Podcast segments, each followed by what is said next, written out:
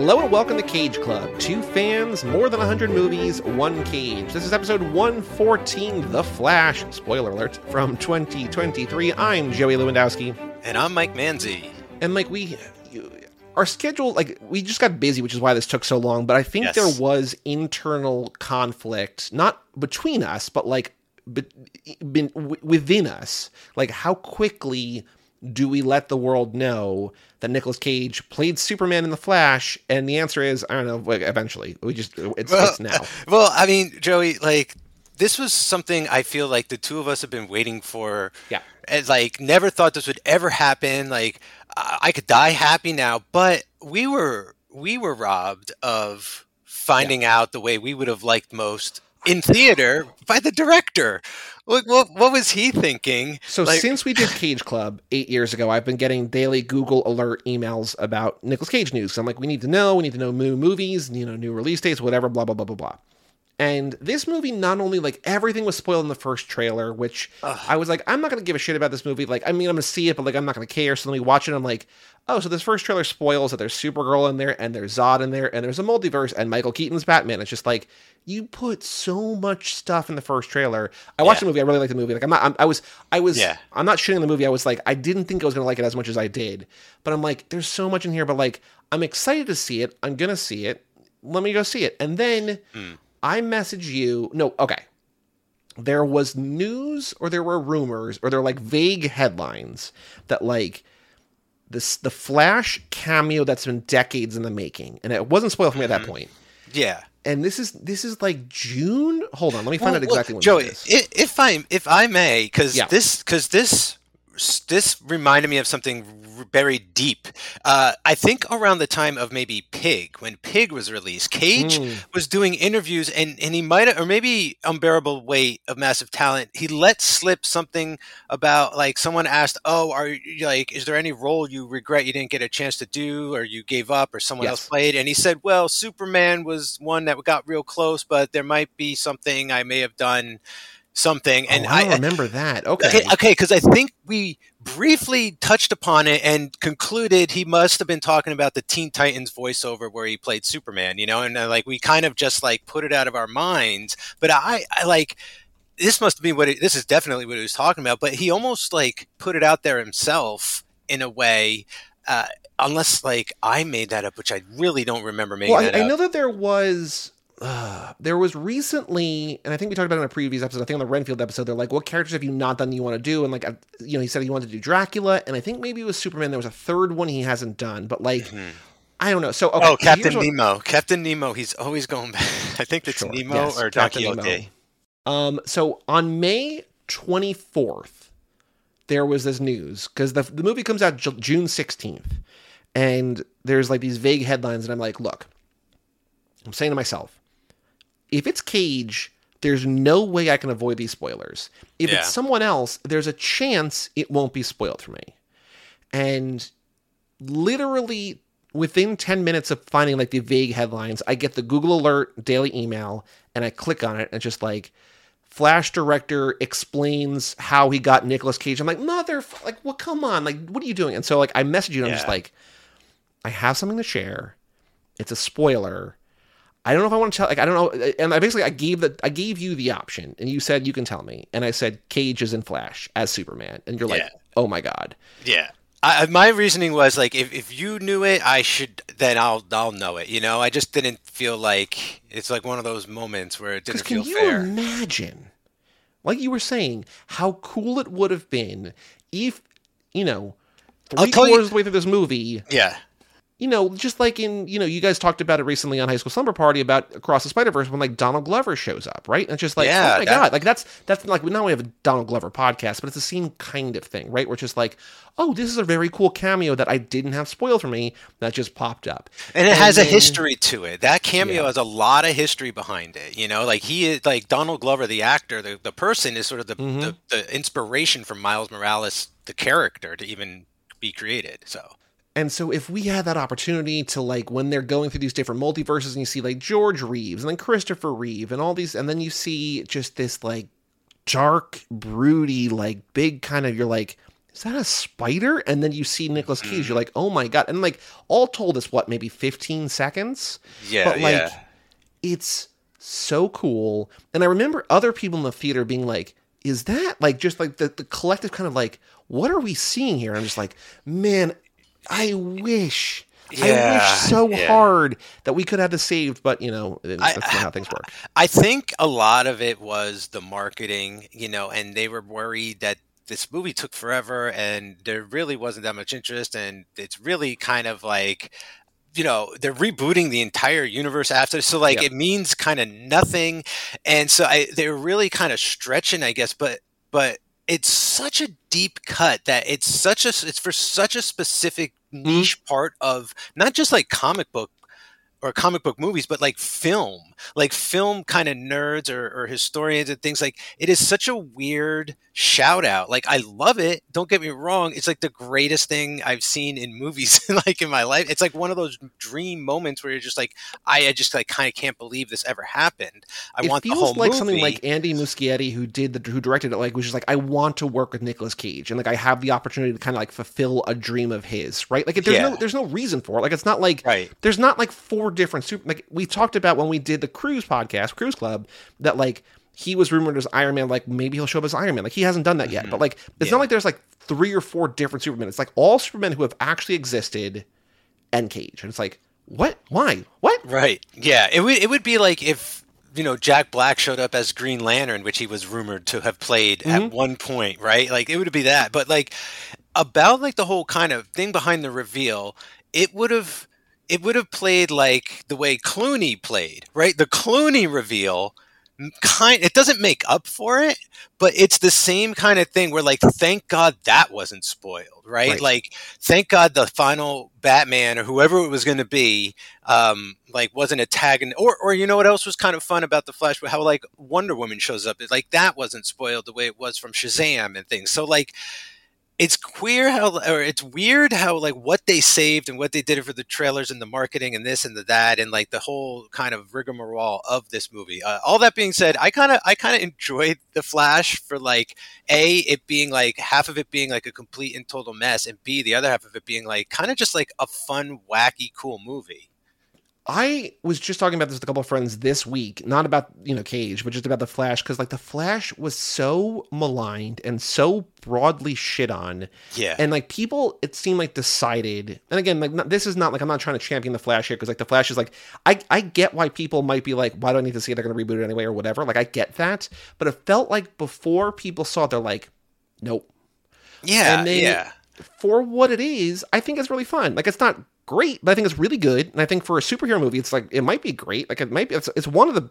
It's better than most of the MCU movies recently, right? Like it's more fun and it's like better put together and like there's.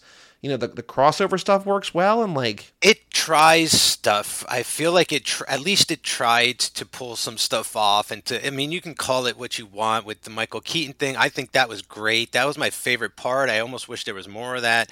Uh, I loved Supergirl. I mean, you know, I heard it being compared a bit to like watching a video game cutscene towards the end. I don't play that many video games these days, so like I don't get that as much. But like, you know, there it just kind of like for a time travel superhero doppelganger movie like mystery kind of thing like yeah, it's fine you know like there's i don't get the hate either like okay if you can't stand ezra miller that's one thing all right, i understand that that's but like that's not what people are saying you know i'd like to know where you felt on this because personally I didn't see it as an affront to anybody. I actually No. saw it as a loving homage, if anything, to these dead actors being portrayed in CGI, being revived, such as Christopher Reeves and things like that. Like, I, I, do- I- that's where I get so confused, and like, it, it just feels like coming out, and I don't know where that comes from, really, but like that that that's the part of the um,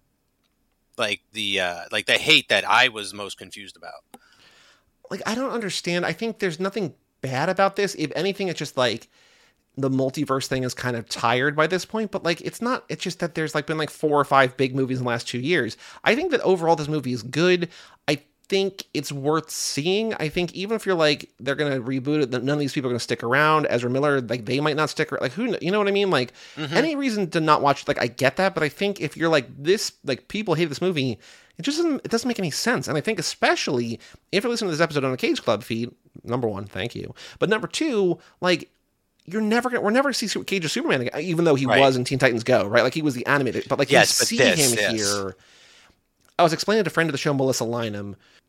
She's like, I didn't love the cameo, and I was like, she's like, she, she said like, I think she said like it looked weird. I'm like, well, I think they're like they're trying to de-age him to like 98 when the movie should have come out. Like they're trying to put him historically in context. Mm-hmm. And so mm-hmm. he's got like the longer hair and he looks kind of weird because like that's what he would, would have looked like then. And like, I think having the right framing, because I, I, like you were saying before, I don't know that people know that he was good, like that the movie was so close to being made and to fulfill like 10,000 people or whatever, if that, like number of people who like are excited about this, like, right. okay.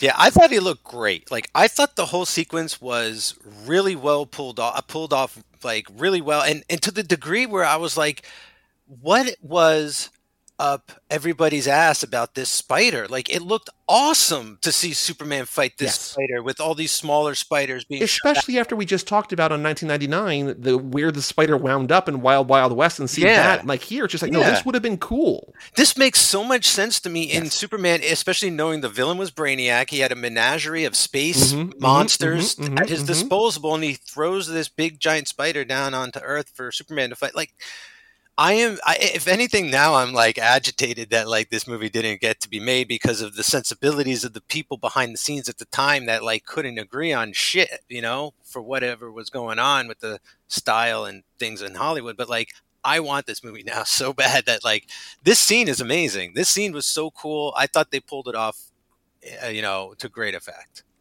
I will say that I sent this link to you, and I don't know if you read the whole thing. I'm going to read the quote from here, but Nicolas Cage gave an interview recently that was talking about you know the the role he played as Superman or whatever. But he said that if you want to see what he would have done in Superman in that Superman Lives, watch City of Angels. And I was like, wait, what?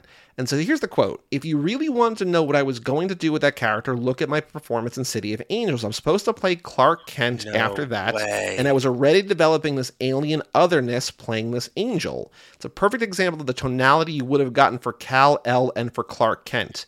Whoa. Clark would have been a little more amusing, but Kal-El had the sensitivity and the goodness and the vulnerability, and all those feelings were kind of angelic and also terrifying. Whoa, dude, I see it. Like he was gonna play him like a real alien, like a guy with like um, like emotional sensitivities that we don't understand and he doesn't like that's kind of cool i'm gonna kind of rewatch that and, and like take his angel as like his alien superman persona it's so cool and so weird and like it doesn't make sense when you hear him describe it. You're like, oh no, I see that because like Superman is an alien, so he's basically playing three characters, right? You're playing alien and mild mannered reporter and superhero, right? And so right. it's a very difficult role to play for many number of reasons, but to bring in like hey, I was just, you know, sitting on stuff with Andre Braugher for two hours, watching watching Meg Ryan take a bath, right? Like to have him be like, that's how Kal El is, and that's kind of how Clark is, and then Superman's like the like whatever. It's just man, it's like that's cool. Like it's weird, but it's cool.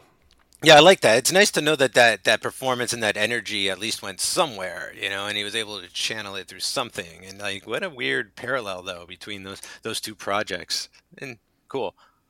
I wonder if that I wonder if that had any influence on why he took that. Like, you know, oh, maybe I could like play him the way I would have played Superman. that is so. We talked about when we did City of Angels, the episode. We talked about how he went from The Rock to Con Air to Face Off, and then City of Angels. It's like that's a weird transition. It's a weird mm-hmm. pivot because it's like mm-hmm. huge action movie, huge action movie, huge action movie. Kind of weird, ethereal remake of like a German express. Like, just like this weird, yeah, right? Drama, right? And then, but if you think about like him going from the Rock to Con Air to face off to Superman. Perfect. And sense. he's like, I have time in between. How can I prep for that? Oh, I can be an angel. that makes sense.